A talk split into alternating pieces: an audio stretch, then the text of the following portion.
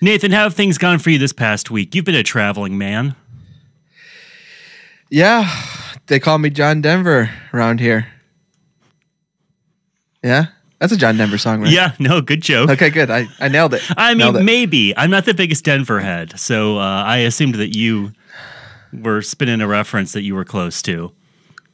Um, yeah, I'm. I, I'm really more um, sure of it just because it was sampled in a Mos Def song. Okay, and I would only be sure of it if he at some point sang it with the Muppets. yeah, exactly. Yeah. Um, no, I'm doing good. I've just been, um, you know, traveling, watching some TV specials, getting pumped for tonight.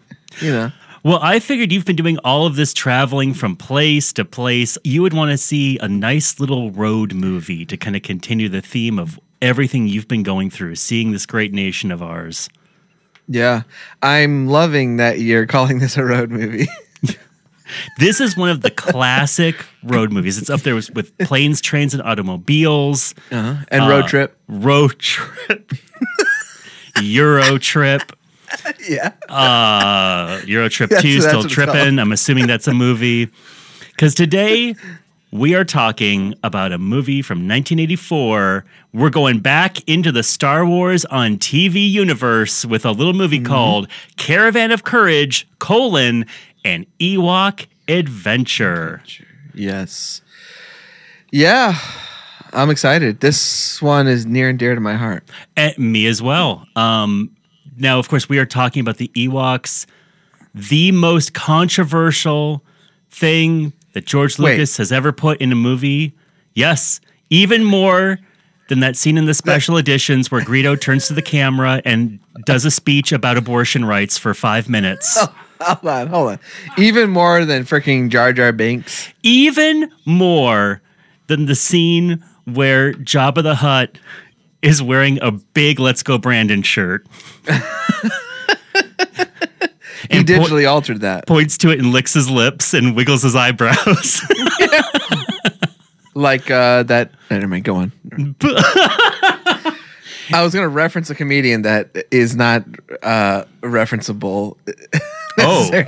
okay. Well, if you want to hear that reference, of course, hit Nathan up on TikTok and he will uh, send you that very funny joke that he just swallowed. Um, yeah. Maybe that's our Patreon. We've been trying to think of a way to make good money off this. Maybe we write down Yeah. all of the after dark jokes, right? Ooh, after dark. I like that. Like USA after dark. Uh huh. Yeah, that's right. It's us and Gilbert Gottfried. after dark. Yeah. And um someone some big blonde chested woman or something. What was her name? Jeremy, get in the wig. Of course, because of course, in the booth, i we are back with producer Jeremy. Producer Jeremy, we've been away from you for too long when you were out on assignment uh, in in Chile. I can say where you were now. You were in South America doing undercover reporting. How does it feel to be back? Good. And With Vice? I, and I cracked the case. So yes, he oh, was good. doing a report with Vice on um, dildos in indigenous people. He was doing a thing on the dankest kush you can get in a refugee camp. let me tell you, Yeah. found it. found it. Yeah. And also um he did an expose on the old man in the David Lee Roth video. Is that a Vice thing? I'm always reading stories on them, like finding like like I think I just read one about um, the wedding, the the the cat cake scene in November Rain, where a guy runs through a cake. Oh yes, sure, sure. Oh, they found the cake guy. yeah. What a Yeah. scoop! I, am glad that they're keeping up their journalistic integrity. Yeah, I found his connection with Marxism. So yeah, yeah, nice. Uh, and of course, you are listening to what else? But you're listening to Network Special, the only podcast you need if you want to hear about the golden age of appointment based television, things that you used to have to watch when they were on TV, but now, thanks to the magic of the internet, we can watch these things again and again. My name is Zachariah, and I am here with my wonderful co host, who? Yanni Nathan. Old YN himself. And uh, yeah, I, I, I mean, of course, we were exaggerating for the purposes of humor, as we both love being funny on this show, and you love laughing, as our our loudest critics love to complain about. I like when people listen to a comedy podcast and then they complain that we are uh, laughing at things that we say. I know. I laugh. At, apparently, I laugh at everything, Well, anything. everything I say is very funny. But you're listening to Cooter and the Noob. uh oh, looks like Nathan has to drink from the fart funnel.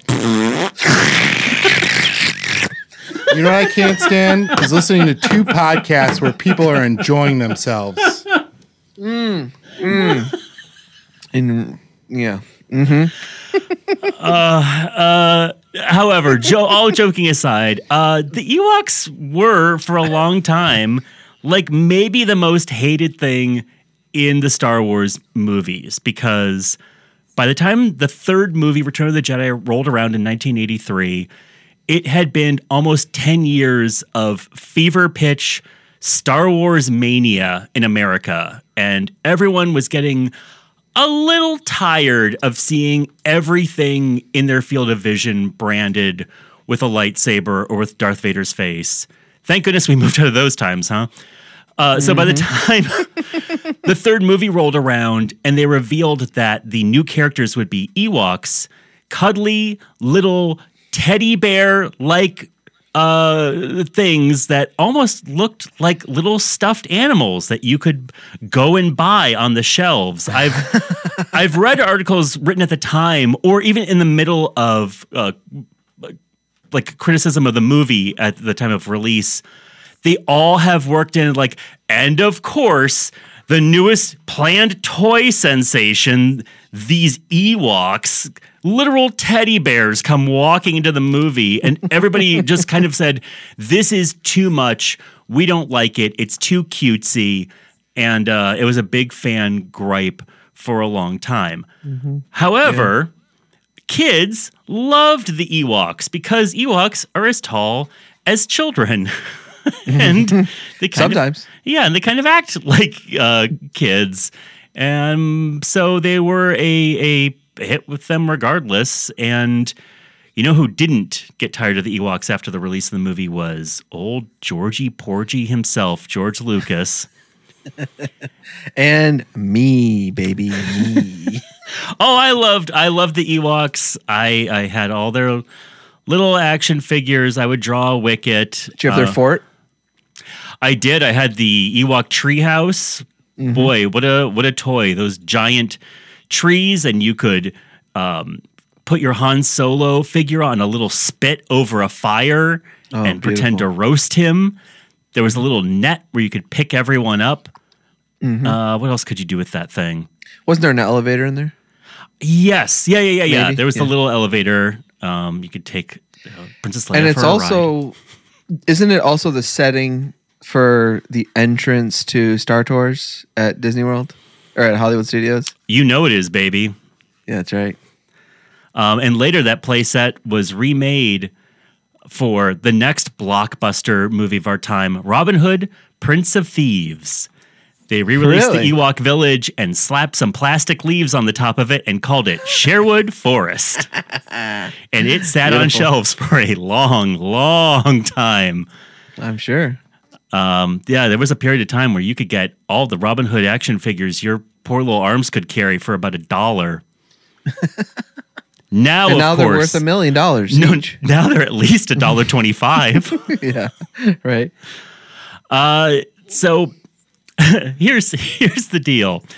George Lucas had gotten pretty burned on Star Wars on television uh, when he put out the last thing that we reviewed in the Star Wars universe on this show, which was the Star Wars Holiday Special, because he said afterwards, Bea Arthur uh, singing a sort of like um, Borscht Belt Broadway tune in the middle of the cantina was maybe not what he had in mind when he envisioned an expanded universe.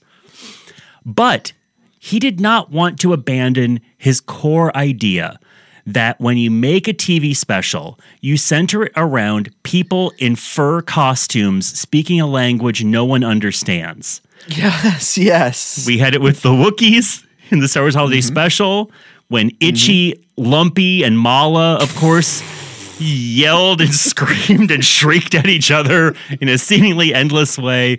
and spanked it. And now, of course, we've replaced that with Deej, Weechee, Widdle, Chukha-Trok, Kane, Shodu, Logray, and Wicket W. Warrick himself, the lovable Yes. Ewoks. now, had he done Willow yet? No, Willow was years later. Okay. Um, Okay. The guy who plays Wicket, his name is Warwick Davis, one Mm-hmm. of the most uh, kind of prolific little person actors. He was 14 when he made this, and he was probably about Okay. uh, 12 or 13 when he made Return of the Jedi. Okay. Uh, okay. Almost all the actors who were playing Ewoks in Return of the Jedi are in this as well. Um, Okay. You know, I was looking over the movie credits of all the Ewok actors in this, and I'll tell you, uh, I, I've heard interviews with little person actors, and they will say, you know, obviously it is tough to get roles, and it's but it's also tough in the fact that whenever you're hired, it's almost like you're getting hired as a special effect. um, uh, you know, maybe you're not getting stuffed into a costume, but at the very least, your height will be what your character centers around. There's very few parts for little people where that's not like it's not almost used as a a gross like shock factor. I think there's less of it now, but it's Yeah. still pretty rare. And w- w- Return. This was after Return of the Jedi, right? Because we know we already knew what these were. Yeah. Um, Okay. Return of the Jedi was 1983, and this came out the next year, November 25th, 1984. Um, I And yeah. have there been Ewoks since? Hmm. I think we see them celebrating at the end of the third prequel when Okay. Uh, everybody's jumping around and dancing to new age music. and then after that, are there Ewoks? I'm going to say I don't remember them being in any more movies. Now that I've said that, everyone's going to send me screenshots of when an Ewok walks by in some scene in that space casino. yeah, I know.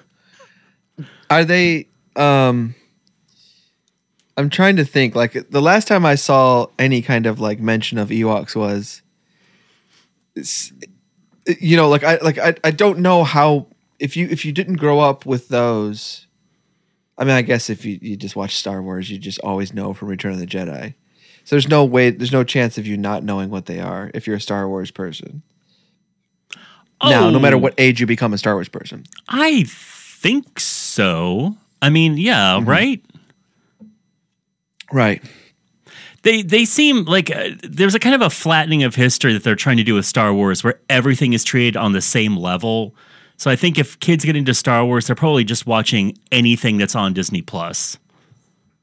Yeah. By the way, this is Did our you s- first Disney Plus streaming available show that you don't have to go No, digging no, no, through. no. No? Uh, wait, Miss what was that one? Musketeers. Oh my god, Musketeers. God! And also the Star Wars special, kind of. Eh, There's a ki- if you have like two minutes of it, um, God, But the Musketeers one. I forgot about the Musketeers because the Musketeers has actual '70s ad breaks in it. Wait, So insane. Fuzzbucket's on there too, right? Is it? Oh yeah. I think Fuzzbucket's on there. God, they're There's a also low bomb. rent and terrible looking transfers. I just put them in YouTube universe in my brain. Fact checked. Busted. Have you? Uh, this is Ewok related, but not related to the show. Have you seen the clip of the Good Morning America, um, uh, where the Ewoks? Um, it's like a Halloween special, I think, and they get a couple of people, a couple of actors to come in and play Ewoks, and just kind of hang out on set while they're doing the the live uh streets and and and it's clear that one of these guys is drunk. like a couple of these Ewok actors are drunk because they're like At one because they're throwing one up of- out of their costumes.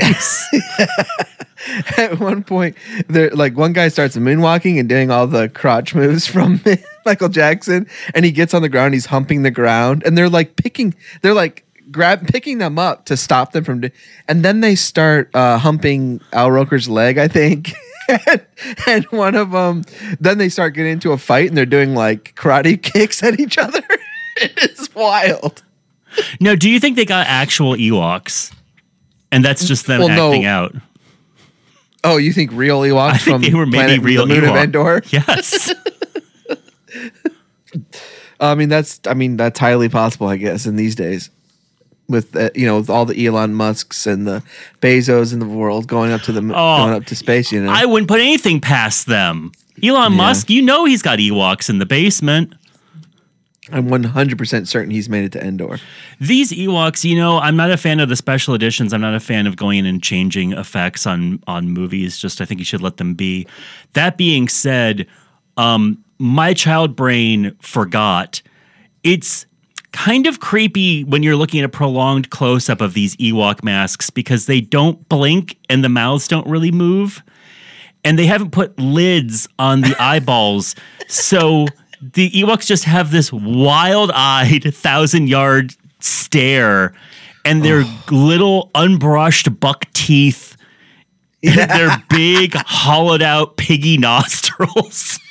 And you can see the seams on their outfits. Yeah, if they sit down you see the bottoms of their feet, you see the two little like seams that connect the feet And, like, uh, together.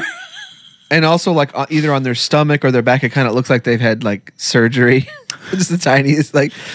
But then there, there's also a baby one that looks uh, hideous. oh, the little puppet. It looks like a Yeah, baby looks- chimp, basically. It looks like a ghoulie. Or it looks like the the cover of the Weekly World News, where it would be like, "Man monkey baby found in cave." Yeah. And I also assume, Yeah. you know, I had a person ask, like, why are they? Why do they all wear like those little shawls? And it just occurred to me, oh, it's so you don't see the neck seam. That's why they're wearing them. It's just to cover up Yeah. their neck. And also when the baby like makes a noise, like the the whole face, like whenever it's like talking, you know, like its mouth is moving, the the whole face is being crunched in because it's the puppet, and it's the whole face is the puppet. so like the nose is crunched down on top of the lip. It's like those rubber finger puppets with the, the four holes that you you get like a, out of a vending machine. and You stick your finger in the like the wacky face.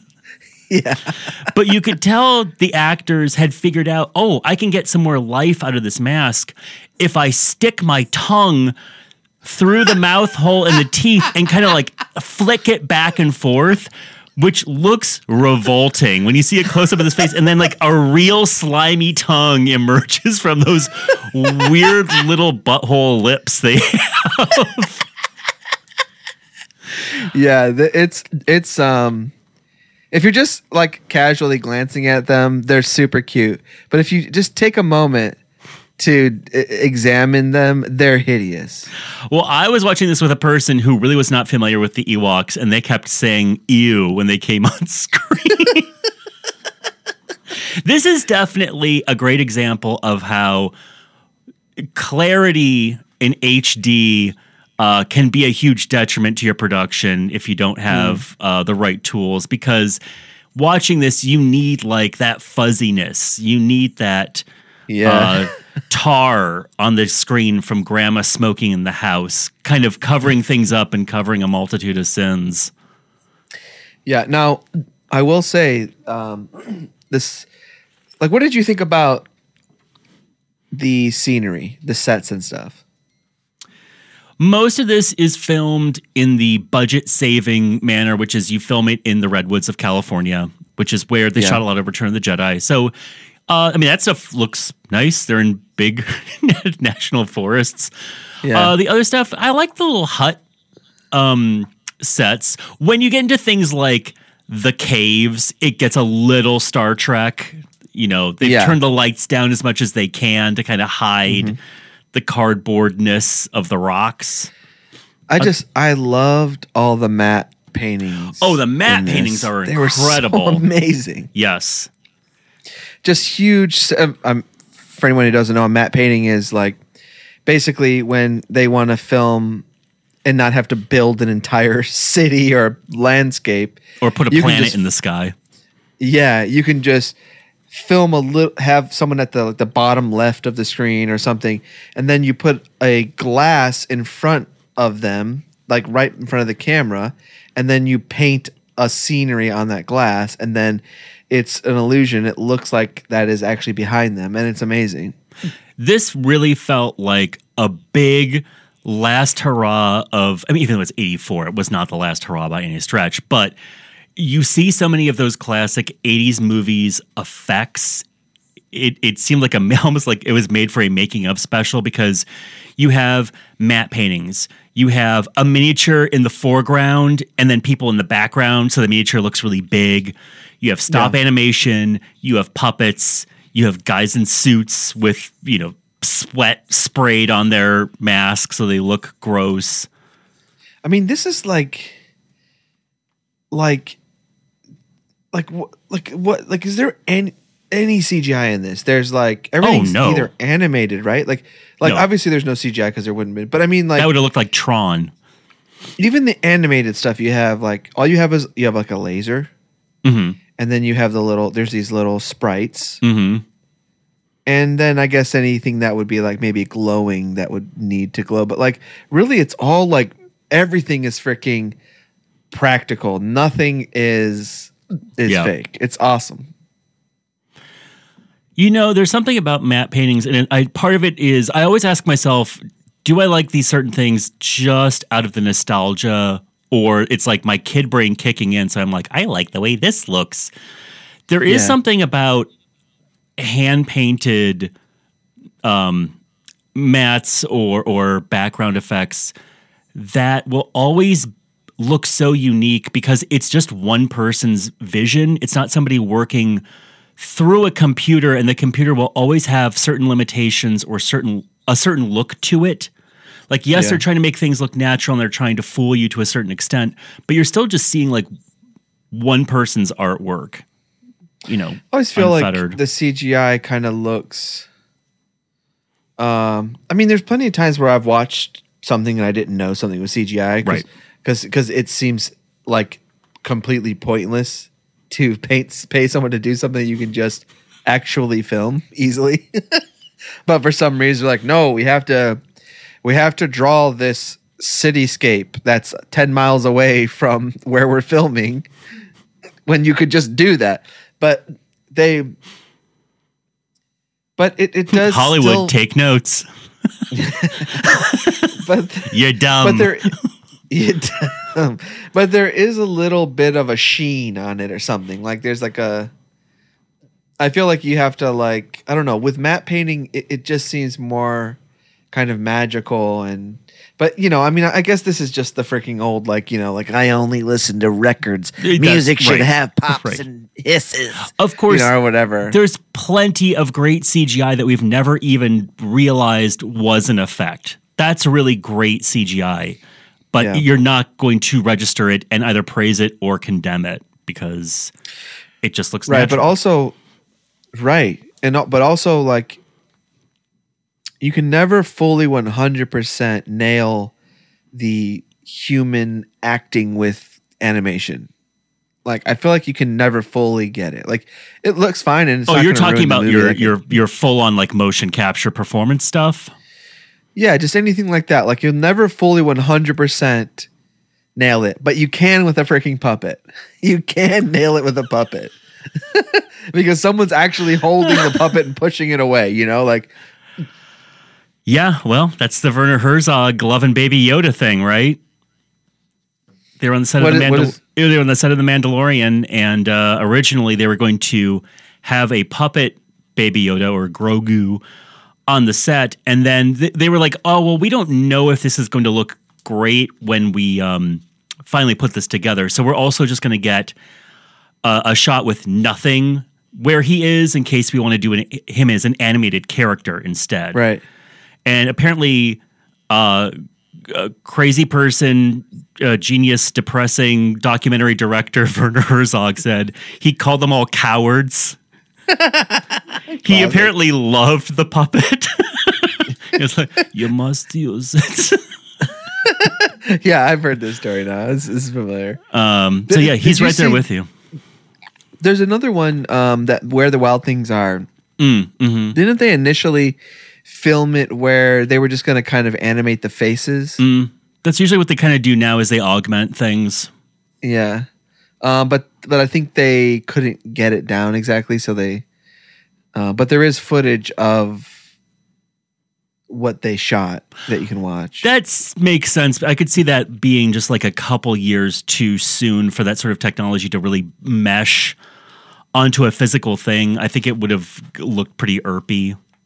yeah, That's a movie I need to revisit because I saw it in theaters and I remember liking it fine, but there was also just something kind of uh uh unsettling isn't the right word. I don't I don't know. I don't I don't know if I knew how to feel after watching it. I should see it again. yeah. It's a very kind of um, you know It seemed so sun- sun- esoteric. Sundance. yeah, Yeah. maybe it seemed so kind of self-consciously arty that I Yeah. um didn't know who it was for. Like I was Who made like it again? it was Spike Jonze, wasn't it? That's I think so. Spike. Jonze and Karen O. Um, but I'll tell you who uh, uh, didn't have uh, one of the yeah yeah yeahs in their music. this is a terrible segue. We can just get back to talking about. did you see who did Yeah, the music for this? it. By the way, What's that? Did you see who did the music for this? I mean, there's No. some John Williams cues they've kind of laced throughout, Okay. but uh, the guy who did the music for this is Peter Bernstein, who is Okay. Elmer Bernstein's son. Oh, Um, the uh, uh, Ghostbusters guy, right? Ghost. He did Ghostbusters, Cape I love the Ghostbusters yeah, music. and at the Golden Arm. Um, but Peter, however, got to do the music for Ewok Adventure, Wild Wild West, loved it. Omega Code Two. Dang. I love the music in this. It's good, big sweeping, It's standard Yeah, TV special. You know, I love this kind of music. yeah, TV special. I always fantasy. say that in all these. yeah. Yeah. So one thing I noticed, uh, and someone brought this up to me, was that in this, this isn't considered science fiction. You know, I know everyone argues about fantasy and all this stuff, right? But this one, like, there's like barely, there's like no technology in this. There's a laser gun and then there's a broken ship. Everything else is magic. right. This is like a pure magical world. Um, but there's but magic isn't in the Star Wars movies, right? No, there's the Force, but this seems more like out and out magic spells. Like they go to a Right. witch doctor, they get magical implements that kind of come to life when they are needed. Yeah. um, yeah, and of course, I mean, sci-fi people would never call Star Wars sci-fi ever. They would call it a fantasy. right. But this, yeah, this is odd because it is very magic heavy. Yeah, there's no there's no like um scenes where you're, you know, trying to fix a robot so I can show you a hologram or something. Like this is like just oh, carry this stone. You might need this smooth stone. Uh, To, and then and then you'll find out. We'll, we'll find out what it's used for.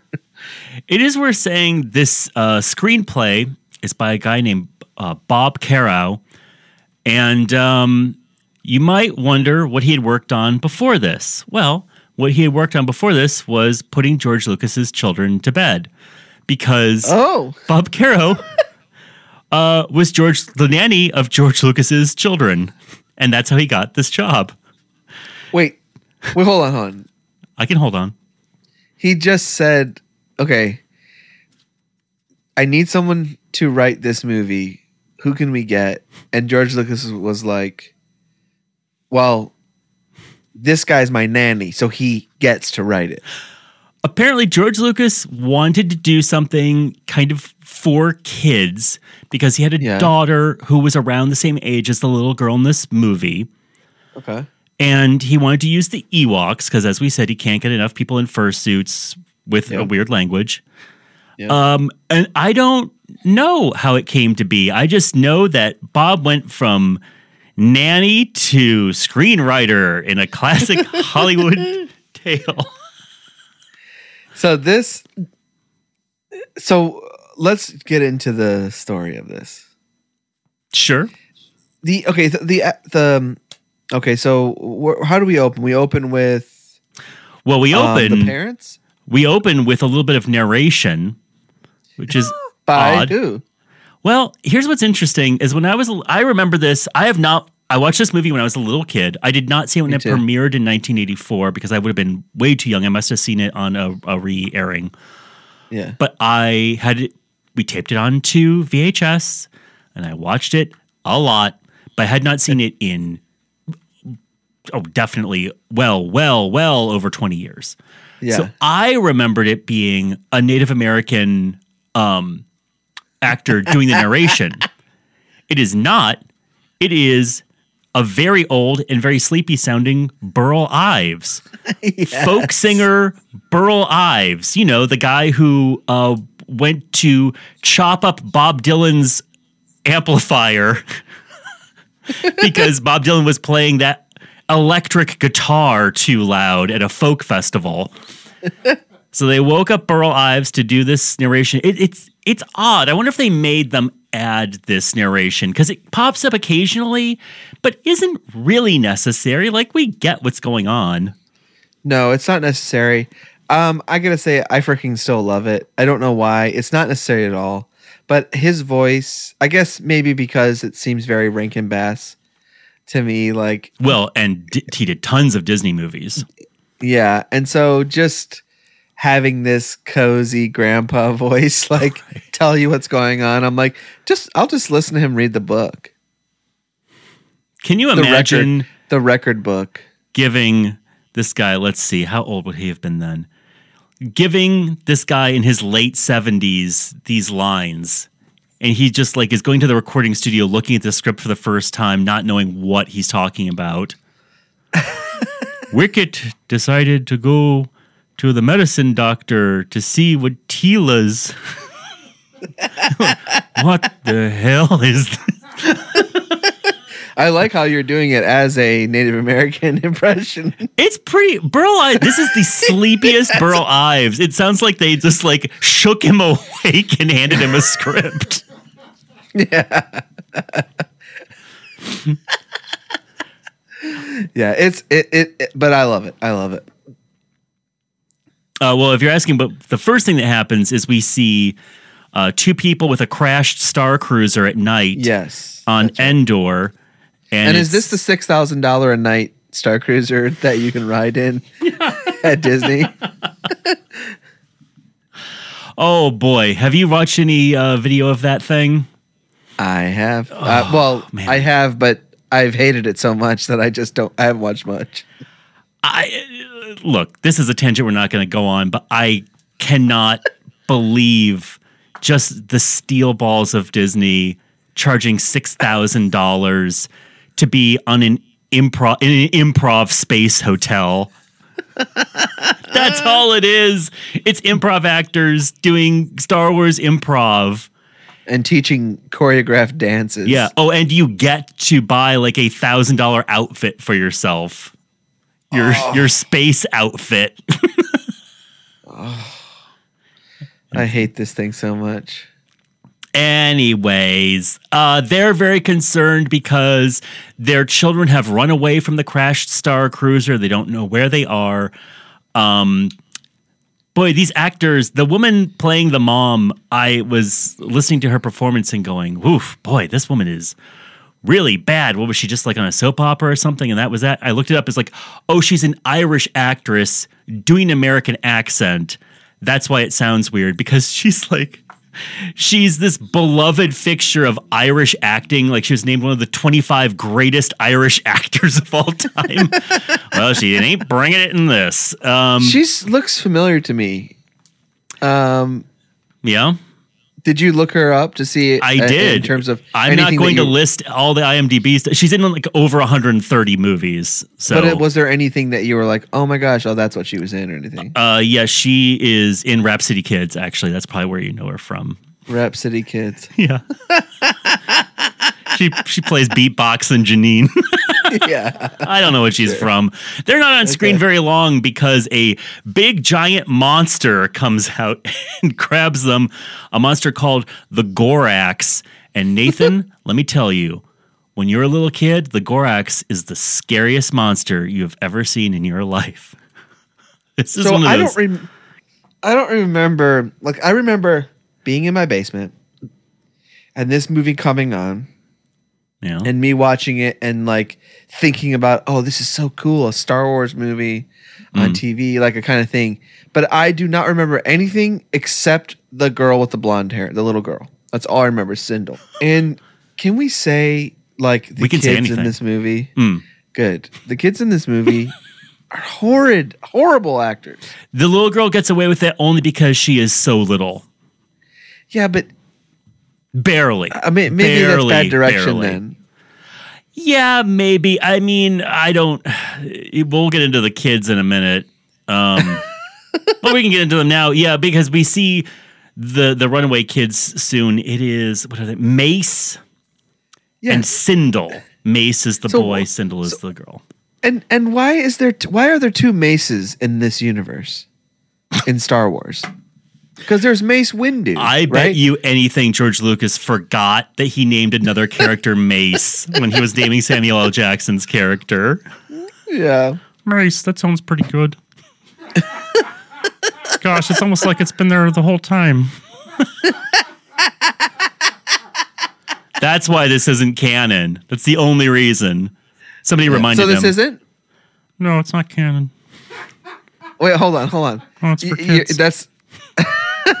hold on. So we know this isn't canon. No, it's not canon. Hold on. You keep saying that, but I'm saying, did you read Yeah. that somewhere? Yeah, it's me, George Lucas. I'm saying it's not canon. Okay. This Now is let's considered turn- okay. I don't know what all the terms are here. This is on Wikipedia, Okay. Okay. um, and of course, Wikipedia's I trust Wikipedia. yes, their slogan is check and recheck the facts. um, If you go down to continuity, and I can't imagine how many times fussy little fingers have typed and retyped this information to their liking. so maybe this will clarify everything. The film was classified as C canon in the Holocron Continuity Database, and it was officially set in 3ABY. Producer Thomas G. Smith claimed the film shows a young Ewok playing with a toy AT-AT, which would indicate the Galactic Empire had been on Endor by this point. Eric Walker has said that Smith told him that the crew saw the film as being set 150 years after Return of the Jedi, setting it at around 154 ABY. Leland Chee considered using this date for the holocron, but ultimately rejected it due to Wicket's youthful appearance. so there you go. Asked and Oh, answered. Lord. That's when this movie takes place. Holocron. Uh, yes, this is C canon in the holocron continuity database. So there's. Okay. What? What do you need? All right. What do you need clarified? I get it. I just love the Okay. fact that the person doing the writing sounded so much like Tucker Carlson. Is now Tucker Carl- Carlson is of course the Star Trek version of Tucker Carlson. yes. you were in D continuity. Tucker. yeah. Tucker Carlson. Gosh.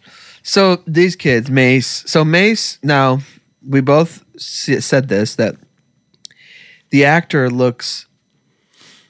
I mean, like a, you know, a kawaii version of um, Luke Skywalker. Well, yeah, we, we said it Sorry, off is- mic to each other, but yeah, he looks like a well-fed Mark Hamill at 14.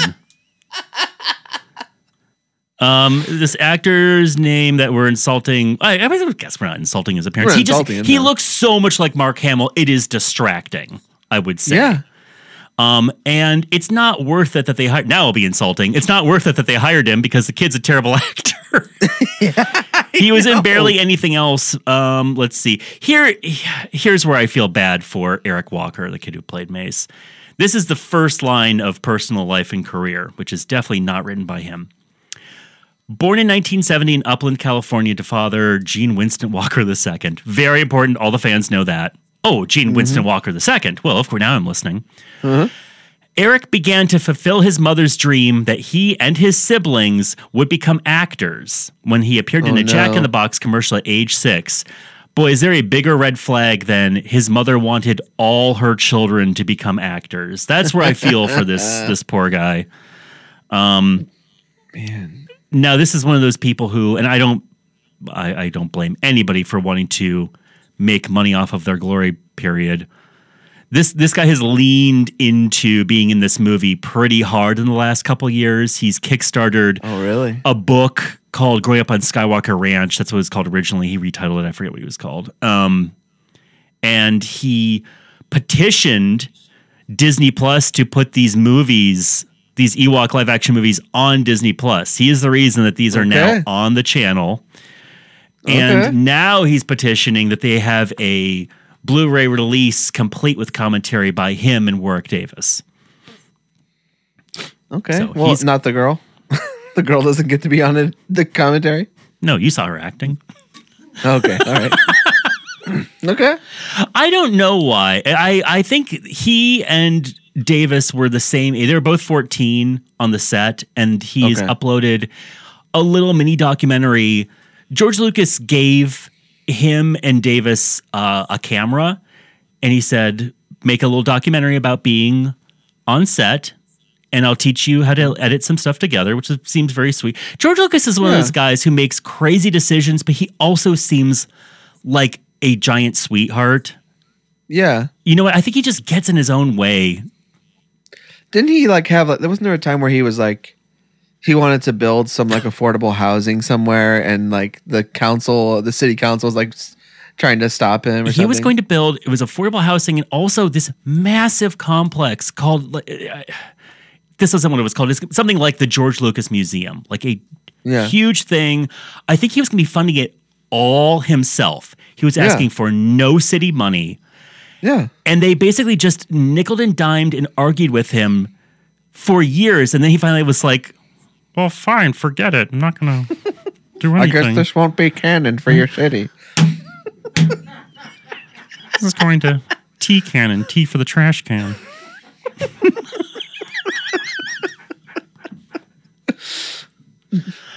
Poor guy. He Yeah, I just mean, he, so he does just seem like tries a- so hard.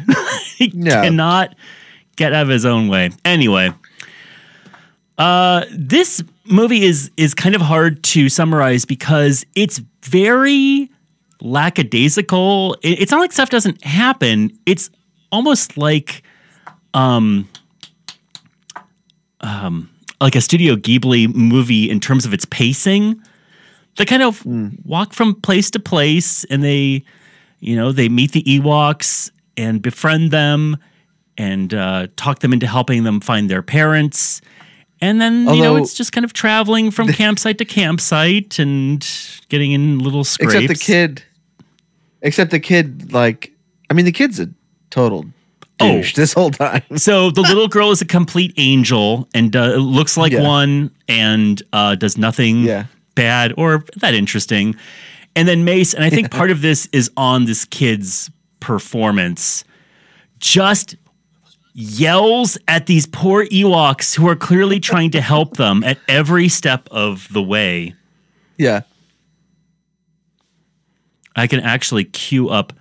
it- sound off on what what your main uh, issue is with Mace while I find this So cue to give you a little taste of his acting.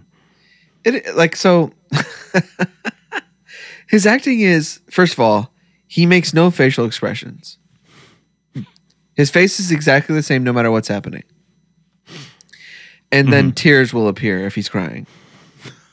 But like his face does not make so then so if he's going from like um it's okay we'll be okay to hey leave us alone it's the same exactly the same. Yeah. and he just it's like he's it's like he's reading from a cue card. All the lines so here's a little taste of Mace's acting. This is when uh, the Ewoks need to seek some counsel as to where their parents might be. So they go to Logray, who is the medicine man of the village, who shows them a vision of uh, their parents in a cage trapped by a monster. Okay, Logray's taking the talisman. Careful with that. Mace yells at this old man.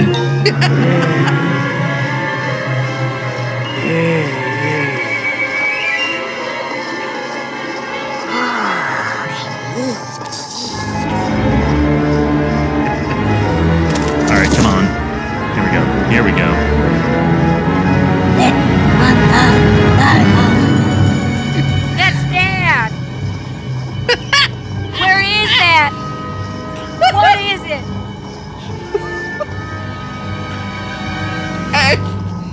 That's Dad. That's mommy and daddy.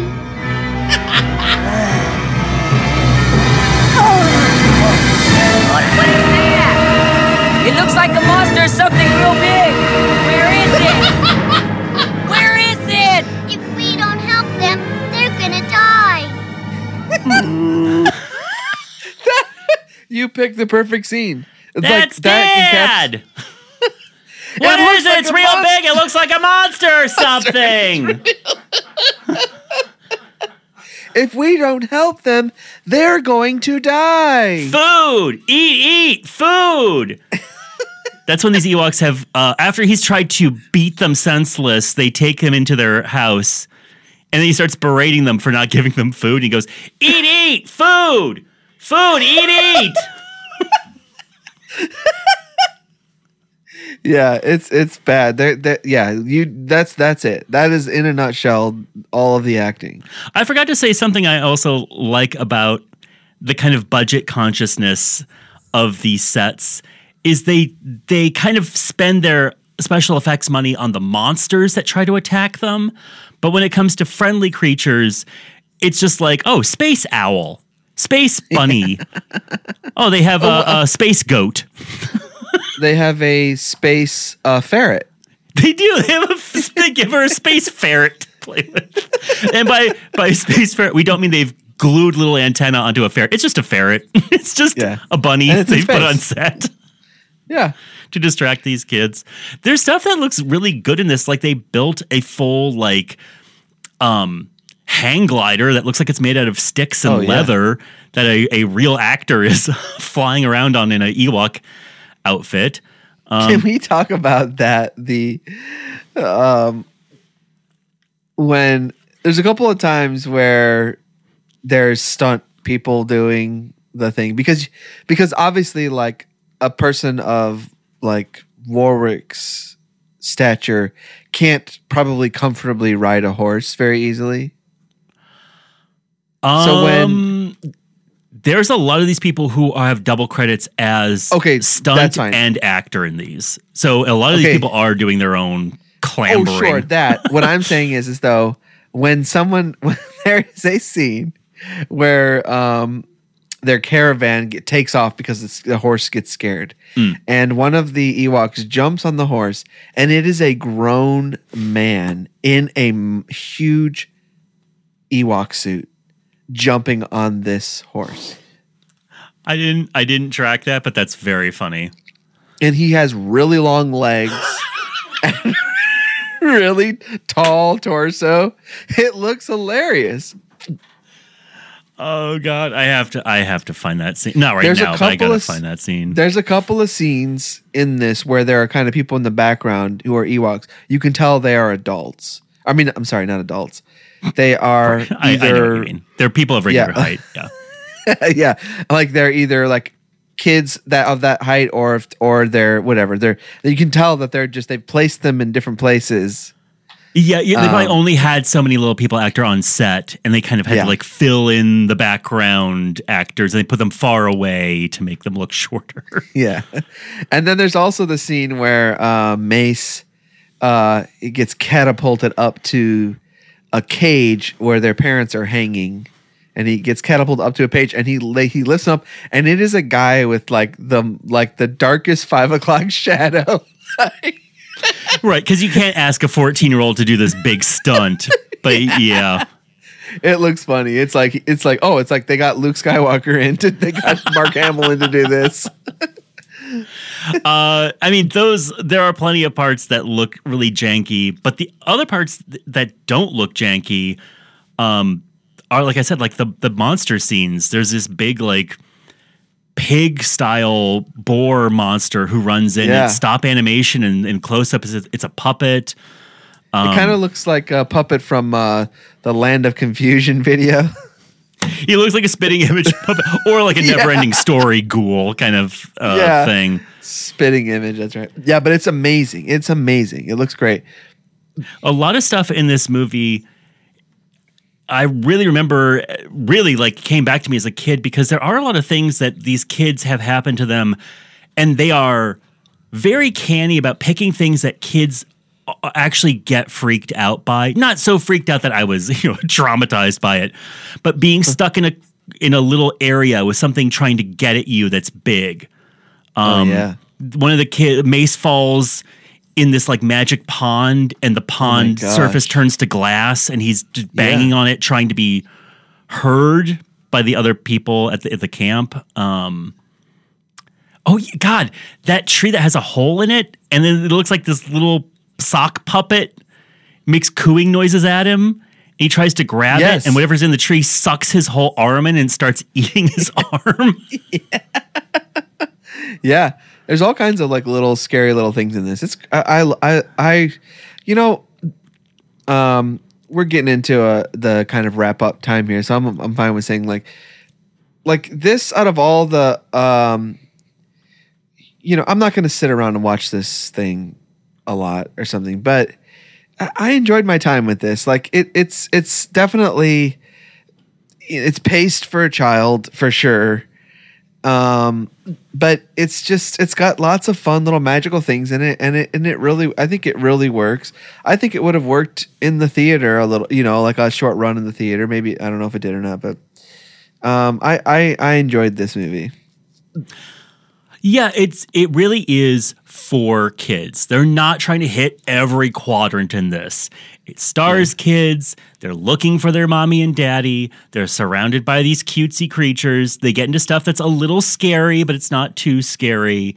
It's very and they're simple. funny the little creatures are like you, you know wrestling with each other getting mad at each other doing funny little things Right. There's a little, like I said, there's a little animated light sprite who they befriend, Yes. who like coos and dances around and is a help at the end.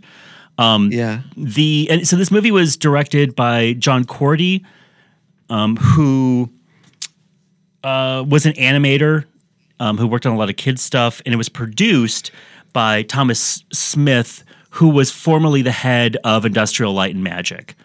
So I think that's how they packed so many special effects into this pretty low budgeted movie. They just knew how to shoot it. You know, you have an animator who uh, knows about like getting the maximum amount of you know frames or how to put stuff together so it'll all you know, coalesce in a good way. I mean, really, this this is more slick than most 1984 movies in terms of how it it looks all of one piece. Yeah. Um, and the there's a lot of like you can tell there's a lot of stuff in this where it's like doesn't really serve the story necessarily, but it's just No. cool. It's just cool. Yeah. it's so It's like just- that's what I like. it. Like it's like I, like the sprite, the little like animated sprite thing. Um, like I, I I could not figure at all what it what what it was doing what what the point of it was. I think I guess there was something towards the end or something. I don't know, but I just I love those little sprites. I like the little drawing, the little animation in the hand. well, when, that's when they were yeah. holding the sprites. at, at the end, they finally make their way to the mountain where the Gorax lives. Um, And the Gorax is, like I said, one of those classic 1980s rubber suit monsters. It looks good, but also it has a really disquieting feature that I still get kind of irped out by, and it's in almost all 80s and 90s monster movies, where it is the mask is built to use a human's actual eyes. It isn't fake eyes built into the suit.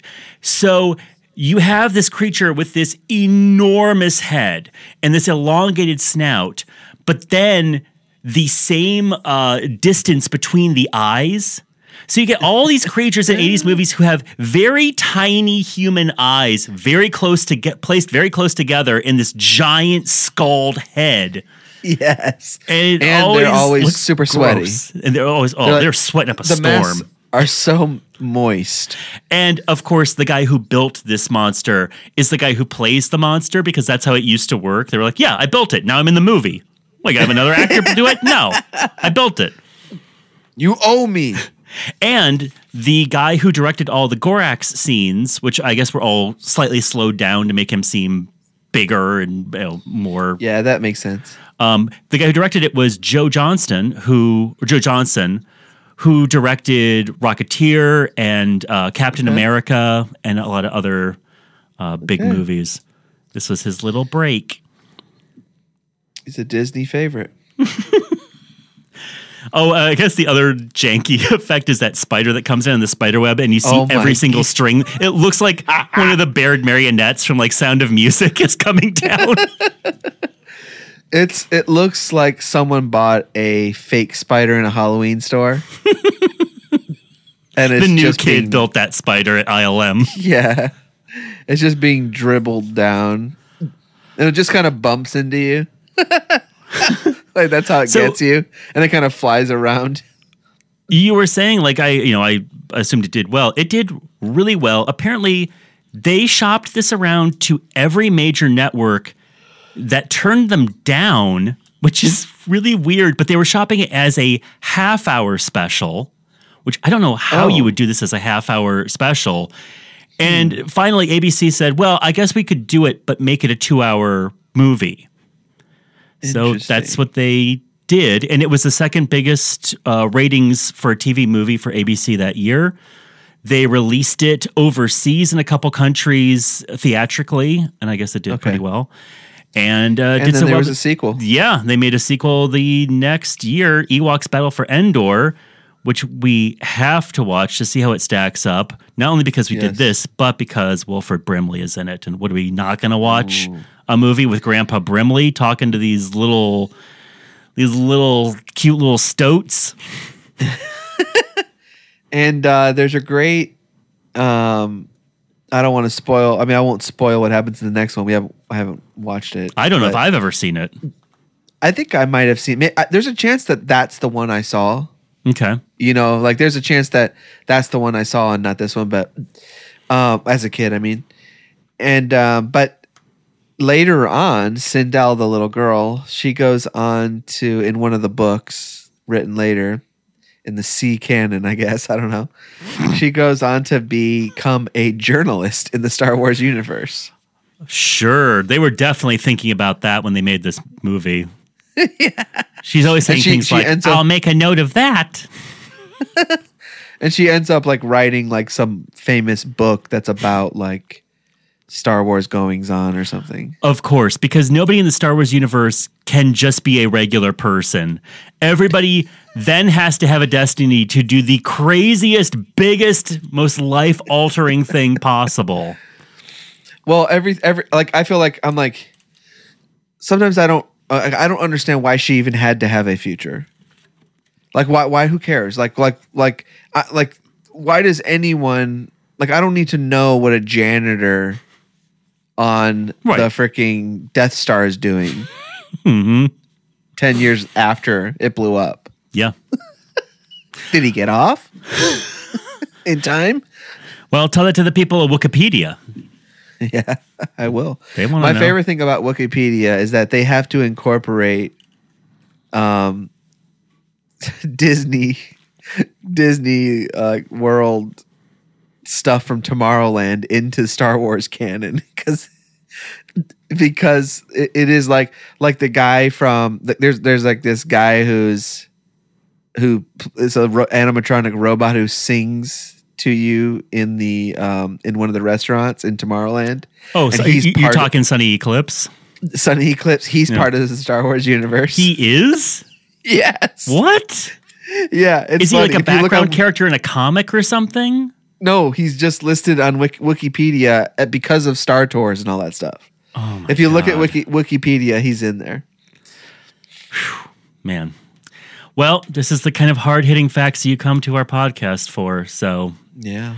you're welcome, everyone. Um, yeah, Mm-hmm. I, I like this. Again, this is for kids. If you watch this, don't expect any great shakes, but I I could see kids still liking this, right? Or am I am I I guess kid, kids have a certain um uh attention span.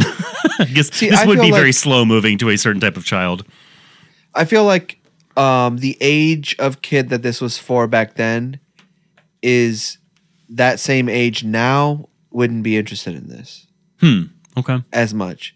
So you know, so if it was for like uh, twelve year olds or eleven year olds or something, nowadays uh, probably like eight year olds would would more enjoy this. Oh, I don't. I think twelve is too old for this in general. I'm, I'm just I'm just picking a random age, but like I think like you whatever it, whatever it was intended for at that time, take a few years off I now see. because there's so much, it's, everything's so much more advanced. That You're saying I feel like kids they grow up so fast these days. oh yeah, I do say that I say that constantly. You do, and you also wanted to say you you wanted to work in uh, your favorite Ewok swears. You said there were certain oh yeah, curses Oh, that you were really into. So if you.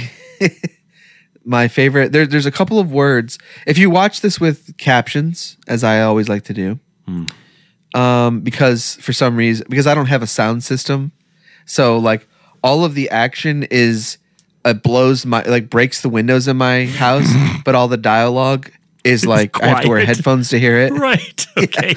I don't understand that, but um, so like the, like if you read the thing, it like it just says like I forget what it says, but it's some kind of thing like frustrated groan or something like that. You know, it says something like that's not what it says. Sure. but it says something to allude to that whatever word they're using is like a swear, or it would be like uh, like darn it or shoot or something. Yeah. and it's uh, they say it a few times, and it's feech. Feech. Uh, you talking about the sound system reminded me of something, and we will uh, wrap on this because I I now want to do this. Um, whenever this premiered on TV, certain radio stations played a audio mix, and you could listen to the radio at the same time as watching this. So it would create a surround sound experience in your home in 1984. Can you get that clips? I don't know. I I, mean, I just read about that today, but I was like, wow, that's the greatest. That's like some flaming lips level thing. I know. wow, that's amazing. Can, are there any other words there? Were there any words that you? Yeah, there was something like like Jordu. there's always there's like all these words that they use, like Andy, Andy, Andy, Andy, and like they they they only have about five words, and they use them interchange. I feel like they're just using them rent. It's like the, thing. Smurfs. Yeah. Yeah. Man, if, if you can find that audio, that would be awesome to watch this with that. Yeah, I'll dig up even more defunct technology to watch this old movie. Yeah. Well, speaking of uh, cutting edge technology, tune in for next week when we're going to be talking about a real doozy of a historical event. But for now, thank you so much for joining us. Producer Jeremy, any final words of wisdom? Um, stay off of Wikipedia, folks. Yeah, he's right. Fake he's really news. right. Oh, oh, he, oh, we forgot to mention Jeremy's starting his own uh, kind of OAN style version of Wikipedia. He's starting Threepedia, yeah. the real scoop, Have you noticed and not. Uh, in some films of Star Wars, Han See, Solo on- shoots first, oh uh, boy. No, Oh, and then on- in other his- films, Hey, hey, Jeremy, you can take the emails this week. I'm not looking after that comment. and those are the exact kind of things Luke Skywalker wants you to be thinking about. Oh boy, save it Well, for Kevin on- Smith. on his January 6th is canon. Bye. Bye.